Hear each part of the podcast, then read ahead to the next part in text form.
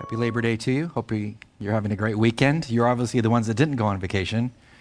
Uh, or you're new and you're coming to church, which I think is amazing. It's great. It's good to have you in God's house. Uh, we're in the book of Romans. We're in chapter 12. Uh, we're going to look at verse 9. One verse. I was only going to look at the first clause of the first verse, but we're going for broke and doing the whole verse. So, Romans chapter 12. A couple of announcements before we uh, look at the book of Romans. Uh, one of them is uh, concerning staffing. So, uh, since we are hiring uh, six staff, I'm talking pastoral staff, uh, that's a huge ordeal. Uh, so, we've had a, number of uh, staff re, um, retire, like Ramona retired to, the beach. They bought a house. Her husband retired from the army.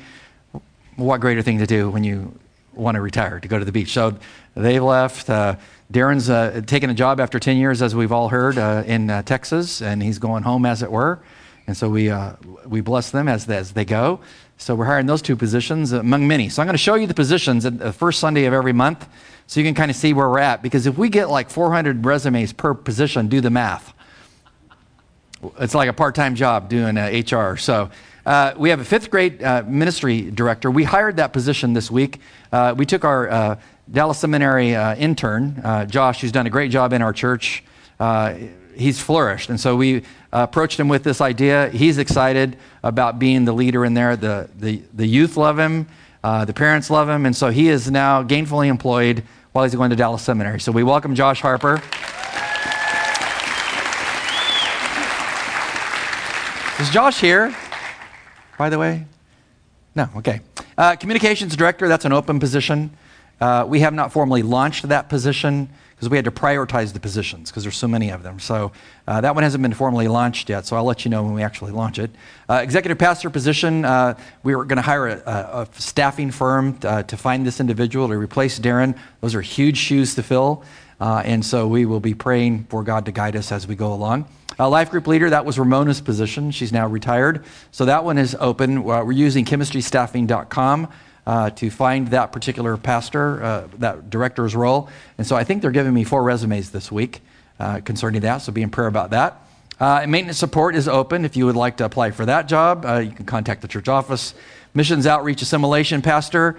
Uh, we will finalize this position this week because we're offering our candidate um, a package this week. So that one's basically closed. Then I'll announce that probably next week to you. So that one's t- two of the positions have been filled now. And then worship pastor, we're hiring a, a search firm to help us locate uh, our next worship pastor. So uh, those are a lot of things to be in prayer about. Uh, but also, next week is Darren's last Sunday. So he's been here 10 years. I've been here 11 years. He's done an amazing job. Uh, God has blessed him greatly, and us as well. And so as they go, uh, he and Lisa and the children, uh, we want to send them off in a big Texas way. So at 1 o'clock next week, we're having food. No, it's not barbecue, but we're doing the East Coast thing light sandwiches, you know. so 1 o'clock, be here. We'll have a great time uh, just reminiscing. Uh, telling them how we, we, love them and care for them, praying for them as they go. So I'd encourage you to be there. He, he's done well, has he not? And God has blessed him. So, and be in prayer for us as we look for new staffing in the future. So, with those things in mind, uh, let's go to God in prayer. Lord, uh, we pause to give you just uh, thanks for the scriptures. They indeed, as David says in the Psalms, they are light to our path, and uh, the dark can enshroud the path at many times, but the light of your word gives us clear direction on how to move, how to behave, uh, how to be your saints in a godless world. And we pray you would stretch us in that way today. In Christ's name, amen. Uh, I spend a lot of my time throughout a given year. I read a lot of books. Uh, I don't even know how many pages I read in a given month, but a lot. Uh, and so I try to read a variety of books, from leadership books. I'm constantly reading leadership books, secular and, and sacred leadership books. Uh, I read a lot of books uh, on theology about different issues, uh, but I also read a lot of books on the culture. Uh, I read a lot of non Christian cultural books uh, that analyze our culture, uh, and, and I also read Christian books about our culture. And I have to do this as a pastor to know how best to equip myself and equip you to be Christ's salt, and light in the culture where He has placed you. I have to understand where the culture is at uh, in, in, their mindset. So, I, I, if you want to go online tomorrow, you can see some of the books that I have read or am reading. Uh, here's some of the ones that I have read that are some of my favorites um, that help me understand my culture. Um, Jay uh, Budziszewski is a philosophy professor at University of Texas in Austin. Uh, there is no greater thinker, in my estimation, uh, when it comes to apologetics uh, than him. He's excellent. Uh, he used to be an atheist. I think he taught at Yale. Uh, he's now in Texas. Why does everybody go to Texas? What's the deal with Texas? It's a promised land. no, that's a couple of states away going west. New Mexico, Arizona, and Thank you so much. So, anyway, we'll, we'll argue later. Uh, gosh, the church split right during a sermon. Uh, anyway, he wrote a book called True Tolerance as opposed to False Tolerance because our, our, our godless, godless world is taking great virtuous words and giving them connotations they never were meant to have. That book is amazing on how to speak to people who've bought into false tolerance. Um, there's a small book, and that's a big book. There's a smaller book, uh, if you like a quick read, uh, by Kostenberger. Um, it's called Truth Matters. Uh, that's a great book to give to a high school or a college student. Uh, uh, why should you believe in absolute truth in a world that believes in relative truth and the danger of relativistic thinking? This is an amazing book. Um, I've read uh, Colson and Pearcey's book, How Shall We uh, Then Live, uh, in light of Francis Schaeffer's book by a similar title back when I was in college. Um, my favorite book, I think, of all time on said culture was written by Robert Bork. Judge Bork, uh, slouching toward Gomorrah. That is probably the, you know, outside my Bible, my most used copy in my library. And I have thousands of books. Uh, like my copy's literally falling apart, food stains, coffee stains. Uh, because I don't just read that book, I study his line of reasoning as he reasons how you, how you combat the godless nature of our culture. Uh, and of course, back in the late 80s, uh, uh, great Jewish scholar uh, Dr. Allan Bloom uh, wrote The Closing of the American Mind. That is where we are today. Rhetoric has replaced reason. And how do we get back to reason to get people uh, toward truth? Those are some of the books. There's many, many, many more. I submit to those uh, to you for your consideration. You must understand your culture to speak to said culture. But I also read a lot of websites. So here's a list of the websites I read on a daily basis um, where I just keep track of my culture. Uh, so on, every day I read the following websites I read the Daily Caller, The Blaze, Town Hall, Front Page, Savage Nation, WorldNet Daily, Newsmax, The Drudge Report, American Spectator, American Thinker, The Federalist, Fox News, Judicial Watch, PJ Media, Real, Real Clear Politics, and The Washington Times. Now, I took speed reading when I was younger, so, uh, but yeah, I did. But, but, I, but I read those every single day. Why? As I keep track of what's going on in my culture. And those aren't all of them, those are some of them. There's a few more that I didn't put on there. But I, I go in there, I check them out, and I, I, see what's going on. I read the articles that pertain to me. Then I use Evernote database system. I capture those articles. I then give them a tag, a title. I drop them into a file because I don't want to just read them and go, oh, that was excellent. Now I want to read them and find them later to be able to use them in sermonic teaching and education to take saints and help you understand how to speak to the culture. Uh, we must all be about this because where's the culture going? Well, right off the moral cliff. Now, if you read Isaiah chapter 5, Isaiah chapter 5 is like the woe chapter of the Old Testament. This is where Isaiah the prophet castigates the nation prior to their fall to the Babylonians in, uh, in uh, 586 BC. Uh, he castigates them for a series of sins. One of their main sins was taking that which is truth, light, and exchanging it, and taking darkness and reversing them, calling darkness light. And he begins his list of woes against the nation. You can read it as a one to one correspondence between their nation and our nation. This is serious business. If we do not know how to speak to said culture, we cannot call it back to, to the light of the glorious gospel of Christ. Uh, Isaiah attempted to do that. He eventually paid for it with his life, but he was courageous with the, with the word of God. Um, we must be the same kind of people in the nation in which we live. Uh, Paul understood this because he lived in the Roman Empire. Talk about evil, talk about godless. Uh, and Paul understands the importance of understanding your culture and speaking to said culture uh, with the gospel and the power of the gospel of Christ. Um, he, he tells us when you read his writings, if you study Romans, uh, that we, as, are, as we're in a descending culture, as all of that kind of reading tells you, uh, you shouldn't be depressed for three reasons.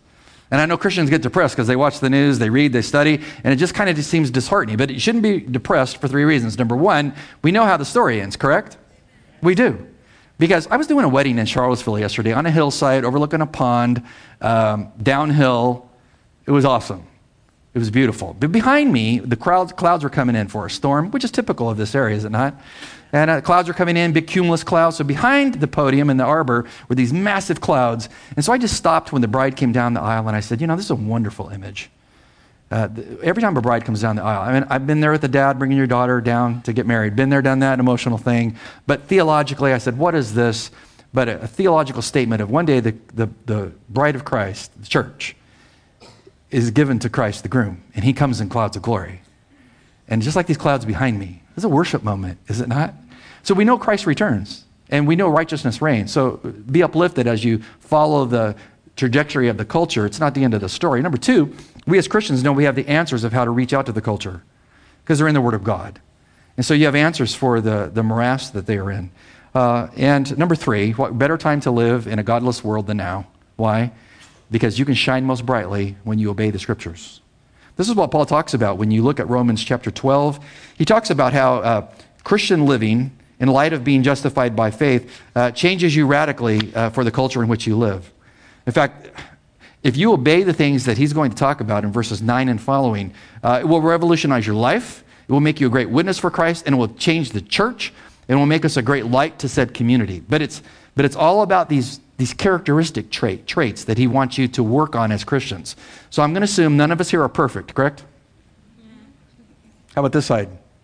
You reached no, you haven't reached perfection. So what is Paul talking about here? Well, he's talking about pursuit of radical righteousness, holiness. Uh, and he said it must permeate all of your life, your sacred life and your secular life. You can't compartmentalize your faith. So you can't be just a really great Christian at church and terrible on Monday at the Pentagon, correct? Or CIA or wherever God has you. The radical righteousness should, should be permeating throughout your entire life. And that's what Paul's going to talk about here. Before we do that, we want to analyze the structure of his argument in Romans in case you're new. Because we get, remember, we lose 20% of our people per year, and some of you are new. And so, what in the world is Paul talking about? Well, we started this study in, in the book of Romans probably 10 years ago. Just kidding. That's a joke. Um, a long time ago. So, what are we talking about? So, Paul's talking about in the first 11 chapters how does a sinner get right with God? How does he get right with God? It's, it's, it's well, he comes to Christ in faith, and he places his faith in Christ as the Messiah, and he is then justified in God's courtroom uh, as, as being saved. He's declared righteous. He gets the righteousness of Jesus. Justification by faith, that's what it's about. But in light of all that great theology, Paul stops in chapter 12 and says, In light of your new standing in Jesus, what should that do in your life? Paul's very practical. So in chapter 12, we're still reviewing. I'll get to my sermon in a minute. In chapter 12, verses 1 and 2, he tells you, I got some commands for you to follow as, as new Christians. Uh, live a sacrificial life. It's not about you, it's about him. You should sacrifice things in your life to advance the cause of Christ. Uh, don't, don't conform to the world about you, and, and let your mind be transformed uh, by being exposed to God in his ways. And then he's, then he's going to circle down to the next level, like in a whirlpool. And he, verses 3 to 8, he's going to say, if you're truly live in this transformed Christian life, it's going to be seen in the gifts that you have. You're going to use your gifts to advance the church of God, your spiritual gifts. Your spiritual gifts. Uh, by the way, I would say last week was a ministry Sunday. Uh, we had all the ministry fair out here, and I challenge you to use your spiritual gifts to God's glory. Uh, I know just from one area, the children's department had 28 people sign up uh, to work in the children's department this year. That is awesome. So I commend you if you're one of the 28. I, you followed the scriptures because uh, you're saying, I'm going to be transformed. And a lot of you were writing me, telling me, I got to do something. Yeah. You got plugged in. And the pay is awesome. When Christ sees you face to face. No greater thing than pouring your life into a child. I kid you not.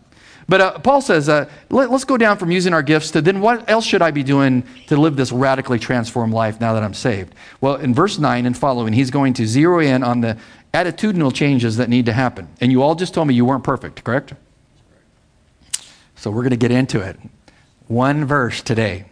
What does he say? Well, let's read what he has to say here. Uh, chapter 12, verse 9. He says, Let love be without hypocrisy. Abhor what is evil Cling to that which is good. We're going to focus on each one of those three, three things.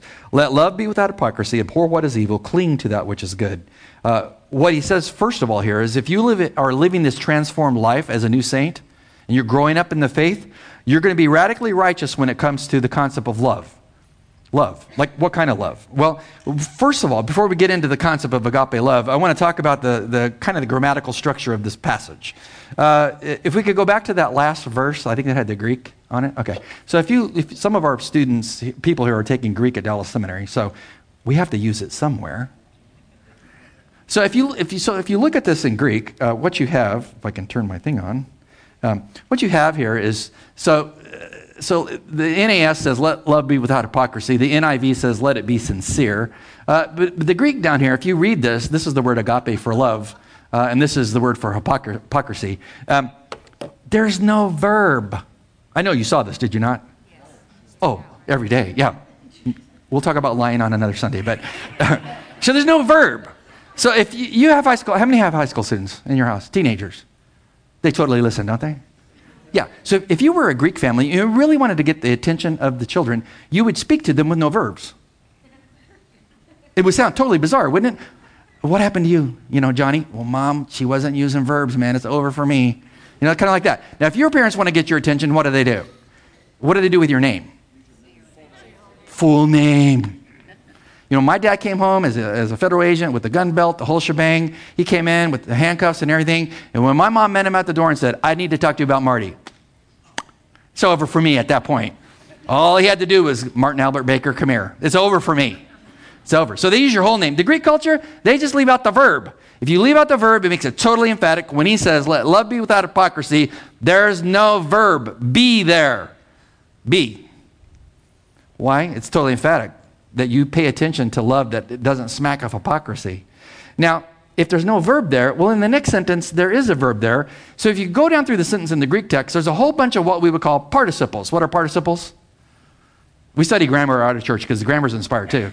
So they're participles, you know, uh, kind of those ing kind of words. So they're all imperatival in their sense because he's saying these things are not like going to, what was it, Ruby's cafeteria or what do, what do you go to around here, a cafeteria with a smorgasbord? I don't go personally, but no one goes to a smorgasbord. These are truly godly people. Okay, so you know, you know how a smorgasbord works, right? So you go in, you got your plate, you're sliding along, and they give you this huge plate, and you're thinking, I'm limiting myself to 500 calories per section. you're sliding along, and you come to stuff that looks like, oh, no way I would eat that, right? And you're like, mm, that looks good. I was doing this yesterday at a hotel we were at, sliding along, you know, getting my stuff. I'm getting, okay, sausage, great, you know, this, that, eggs, yeah. And then, then they had, at Charlottesville, they had sausage gravy? Yeah. What is this? I open up the lid, and I'm like, oh, unbelievable. I, I couldn't even put it on my plate. So, what's that got to do with theology? Everything, right? Because you go through a smorgasbord and you are selective, are you not? I ain't touching that, son. Don't lift the lid. That's, that's gravy. It's some kind of southern thing. Don't do it. Uh, and my family's from the south, but, but yeah, I just never did the gravy thing. It always freaked me out. But see, some people do their Christian walk like this. Well, you know, I don't know. There's some of the commands that Paul gives, and then I treat my Christianity like a smorgasbord. That one bugs me, so I'm not doing that one. No, you don't have the option. This is not a smorgasbord. These are prescriptions, not descriptions. They're prescriptions for activity as a Christian. He says, let love be without hypocrisy. What kind of love? Agape love. What's agape love like? Um, selfless, no conditions, no strings attached. I mean, it's, it's, it's total love. It's, it's a love that drove Christ from the throne of glory to come to earth to walk the dusty trails up to the Golgotha to die for our sins. That's love. That's love, selfless love. Jesus talked a lot about love. In fact, that whole concept of love is a part of his very first sermon in Matthew 5. What did he say? Verse 43. Uh, he's uh, castigating the Jews of the day because the Pharisees, uh, well, they tightened what God loosened and loosened what God tightened. That's what a legalist does. Legalist says, you do things the way that we say you should do them, uh, and then you shall be holy. The only problem is when you get onto the legalistic uh, treadmill, they constantly change the rules and the regulations. What Jesus say? You've heard that it was said, quote, you shall love your neighbor, and by the way, hate your enemy. But I say to you, love your enemies and pray for those who persecute you, so that you may be the sons of your Father who is in heaven. For he, God, causes his sun to rise on the evil and the good. He sends his rain on the righteous and the unrighteous. God is not partial.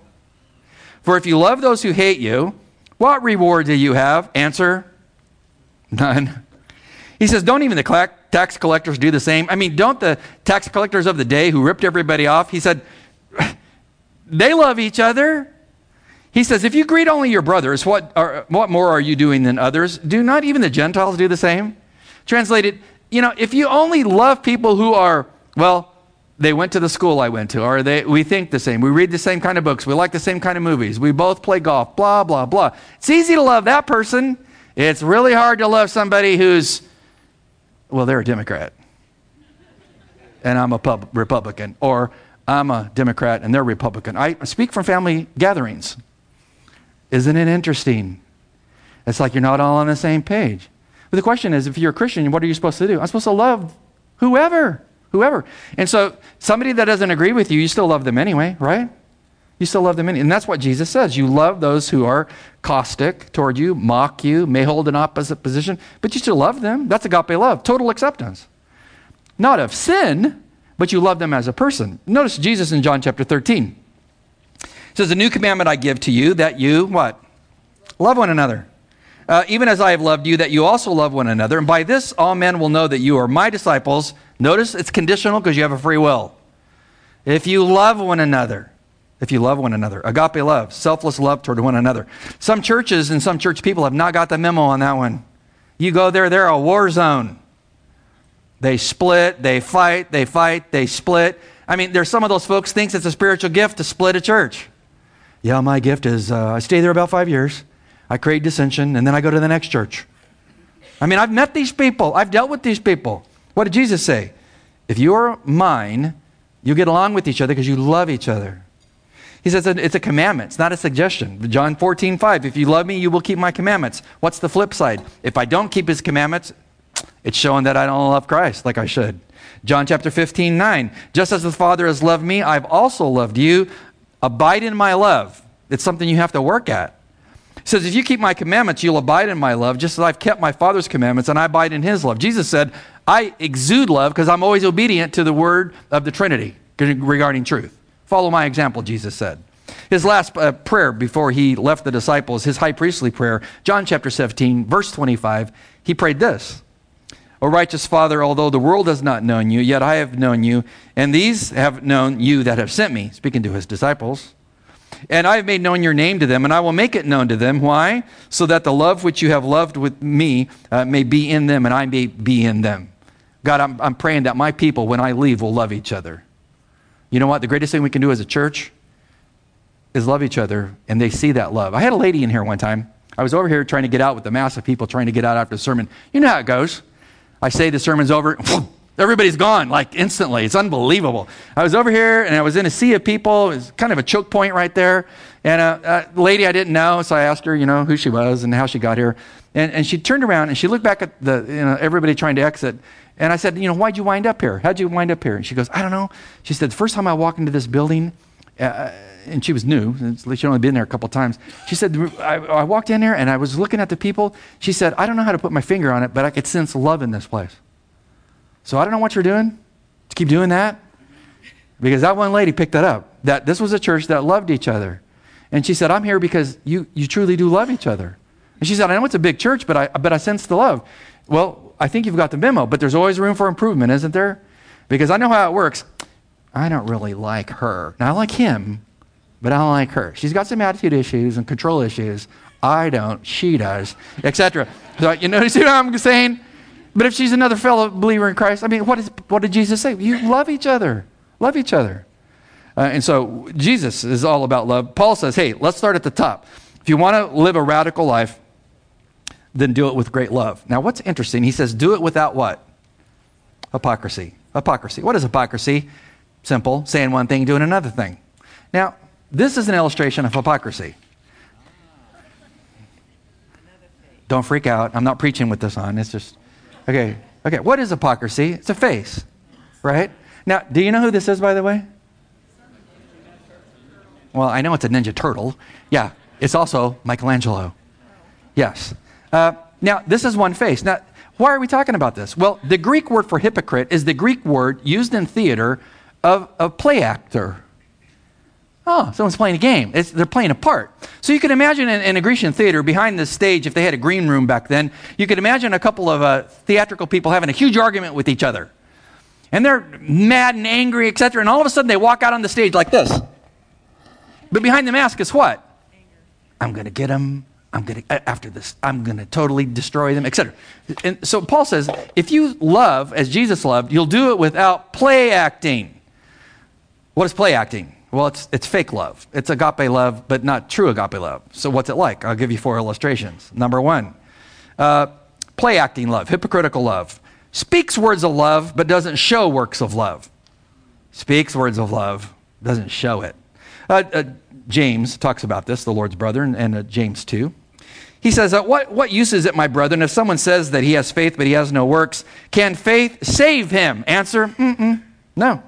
He says, if your brother or sister was out, without clothing and in need of food, and one of you at church says to them, Oh, go in peace. Be warmed. Be filled. That's my blessing from my family to you. He then says, Yet you don't give them what is necessary for their body. What use is it? What use is your statement? None. See, this is a hypocrite saying, Oh, I see your need, but I'm not going to do anything to meet your need. I'm just going to say, May Jesus bless you. Hallelujah. Did that help him? Why are you so quiet all of a sudden? No. Uh, hypocritical love. Hypocritical love uh, speaks in a loving fashion, acts in a mean fashion. Uh, Judas, remember him? Uh, in John chapter 12, uh, it says, Mary then took a pound of very costly perfume, uh, and she anointed the feet of Jesus. She wiped his hair with her, his feet with her hair, and the house was filled with the fragrance of the perfume. Judas saw this, Iscariot, uh, one of the disciples, who was intending to betray him, and said, Why was this perfume not sold for 300 denarii and given to the poor people? I love the poor. You just wasted this, Jesus. Why'd you let that woman do that? It says parenthetically, now he said this not because he was concerned about the poor, but because he was a thief and he had the money box and he used to pilfer it. See? False love. Oh, I love the poor. If you gave me the money from that costly perfume, I would have put it touching lives for Jesus. No, he was saying, I want the money in the money box so I can skim some of it for myself. See, he's speaking words of love, but he's doing mean things, down to betraying Christ with a kiss in the garden, remember? Saying words of love. Is that, is that you? Do you speak words of love, but then you do mean things behind people's backs? Paul says, let love be without hypocrisy. Hypocritical love is seen when you uh, say that you will pray for someone and you never do. Remember, they told you their need, and you say, oh, man, You could count on me. I will be on my knees before the throne of God for you. And you never pray for that person. Is that not hypocrisy? That's hypocrisy. Here's what I would suggest how you cure that one. The next time somebody comes with a need and they say they need you to pray for them, put your arm around them and do what? Pray, pray then. So if I'm ever down front here talking to people and I got my arm around them, we're not having a gar- gardening discussion. Now, that's a really bad weed, spotted spurge. You need this to kill spotted spurge. I'm not having that kind of discussion. If I got my arm around somebody, unless they're distraught over spotted spurge, um, that's happened. But if I got my arm around them, I'm going to be praying for them because I know that once you hit about 50, you start forgetting what happened on one day and to the next day, correct? And so you're going to tend to forget. So hypocrisy would say, just tell them, be warm and be filled. I'll pray for you later. Now, pray now. Uh, hypocritical love is awash with conditions. How's that work? This is how a legalist operates, the truly pious. I've seen him in action a million times. I've seen it in marriage relationships. The husband or the wife can, you know, say, "Oh, he has hurt me so deeply," or "She has hurt me so deeply." But if he does X, I'll forgive him. Hmm. Well, your husband just told me that he did X. Did you forgive him? Well, yeah, I did. But there's A, B, C, and D. And if he does these things, then I'll forgive him. So what's the husband do? He jumps on your treadmill. He does A, B, C, and D. He comes back and tells me, "Okay, I did them." And what does she say? Oh no, A, B, C, D, they're E, F, G. Keeps going. See, that's a, that's a legalist. You can never please a legalist. There's only one more thing hypocrisy. Jesus says, Love as I loved. He gave 100% forgiveness. in case you're wondering, like, what love is, like agape love, and just read 1 Corinthians 13, right? How many times have, has that been used a, at a wedding? And a lot of Christians, this is one of those passages, you hear the thing about love and you're like, hey, I've totally got that. The thing about 1 Corinthians 13 about the description of love is not how many times you've got that, how, but it's how many times it's got you or been through you. What, is it, what does it say? Love is patient. Oh, yeah, I got it. Love is kind. It's not jealous. It doesn't brag. It's not arrogant. It doesn't act becoming. Uh, you know, doesn't seek its own, etc. Yeah, I got that. No, has it got you? So, what you should do when you read 1 Corinthians 13, you ask this kind of question Love is patient. Stop. Ask a question. In fact, if you're married, ask your mate. They'll gladly tell you. Honey, am I, am I patient? Thank you for affirming me. Thank you. Uh, am I? Am I, am I patient? Well, sometimes I am, sometimes I'm not. Admit it. Is it not true?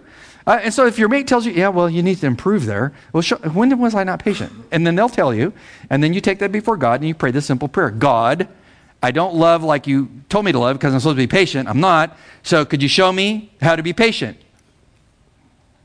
How long will it take him to answer that?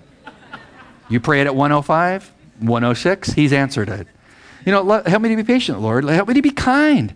I mean, honey, am I, am I really kind toward the children? I mean, I, I mean, maybe I have a blind spot. I mean, am I, am I really? Etc. What did Paul say? Don't be hypocritical in your love. That's radical.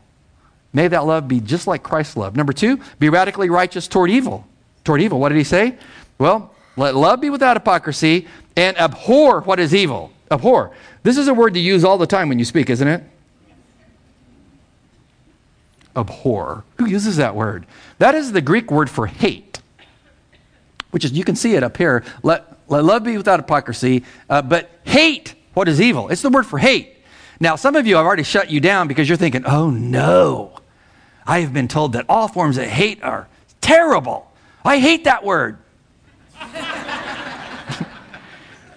it's a non sequitur. You, I mean, you can't get away from it. You're going to hate something. So the person who's telling you, I hate you because you oppose this, oppose that, oppose this, oppose that, they're opposing you, therefore, by definition, they hate. So what it tells us is some hate's acceptable. And you're thinking, I'm going online, I'm doing a Yelp. I'm he said hate's acceptable. It uh, depends. Who's the subject? What's the object? Notice the scriptures. Psalm 45, verse 8 says, You love justice, God, and you hate wrongdoing. Therefore, God, your God, has anointed you with the oil of gladness above your fellow, uh, fellow kings. So, uh, David, if you hate evil, God hates evil. Uh, Psalm 97:10. What does God say outright? Hate evil.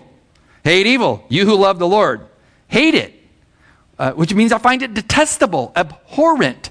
I, I cringe from it. Uh, Psalm 8, or Proverbs 8, verse 13. What does it say?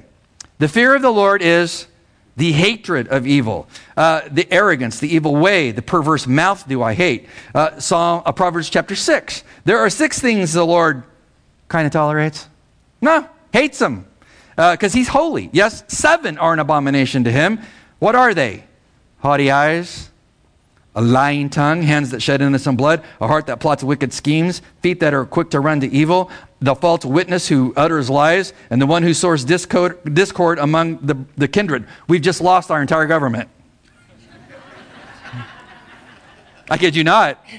Because what do they need most? They need Christ in their life. And once Christ is in their life, they'll then look at what God hates, and if they hate what He hates, then they're walking with Him. Because if you don't hate what God hates, you're going to accept all the things that are sinful. No, uh, Paul says, abhor that which is evil, be opposed to it. Now, I've told you this before, I'll tell you this again, because as I've said before, review's a wonderful thing. This is a grammatical concept. If you take a Greek preposition and you wed it to a verb, what does it do to the verb? It emphasizes it. So he doesn't just use the word for hate, he puts a preposition on the front of it. So it doesn't mean just hate evil, it is super hate it. I mean, super hate it. How do you feel about sushi? I super hate it. Are you kidding me? Fish should be cooked. I'm just saying. I hate it. I hate it. Uh, it's things like that. But, but it's not a moral thing. But it came down to a moral thing. I would, I would need to hate that. I had uh, some Korean uh, Christian friends take uh, Liz and I to a Korean restaurant, uh, and they were going to introduce us to Korean food because I'd never had it before. So they were trying to get me to eat the sushi. no, it's not happening. I hate it. So the little lady took me over to the bar. She's showing me all the sushi. Take some of this, put it on your plate, this, that, that, and then get this little ginger root over here. Put this on your plate too. What's that for? She goes, Well, you eat that and it kills bacteria in your stomach. That is why I hate sushi. You know, just saying. But I submit this illustration to you to just tell you when it comes down to evil, it should be that kind of, I'm repulsed by that. I find that evil. What about your life shows a repulsion to evil? I mean, I know it takes a little minute for the sound to get up to the top. Yeah, thank, thank you. Yeah, I mean, do I really think about moral issues to the point where I find them abhorrent? I mean, and I've told you this before, I'll tell you again. I mean, I walk out of movies. Why? They're abhorrent. And I will tell the manager when I, when I get him how that thing was uh, showcased in the, the, what are the trailer? Tra- trailer didn't show all this. I, I would like my money back. Guess what? They give you your money back. It's abhorrent. I'm not watching that, that witchcraft or whatever it is. I didn't know that was, I'm not watching that. Abhorrent. Do you have that kind of uh, lifestyle that you turn from sin, that you won't look from sin? That's what he says. Find sin abhorrent. And then he says, lastly, radically so. If you love radically and you are find sin is abhorrent and you're radical about that, then you're radically righteous toward God, the good that he sees. That's what it says. Cling to that which is good, right? Cling to it. Don't just kind of hold on to it, cling to it. The, this is interesting. Uh, the Greek word here uh, for um, uh, clinging is the Greek word for glue. It's a, a Greek word for glue. He says, Be glued to that which is good. Are you? Friends that are good, are you glued to them? No, I've kind of got some really seedy friends. I'm kind of glued to them. Then you got the wrong friends. You need to be glued to really godly people. It doesn't mean you can't know godless people, but be use your brain. What about the things that you listen to in your car when your parents aren't around? Is it good? Is it evil? Well, I just like the beat and the music. I don't listen to the lyrics. Mm-hmm. I used this back in the day. you know, I mean, what is it? Cling to that which is good. It's glue.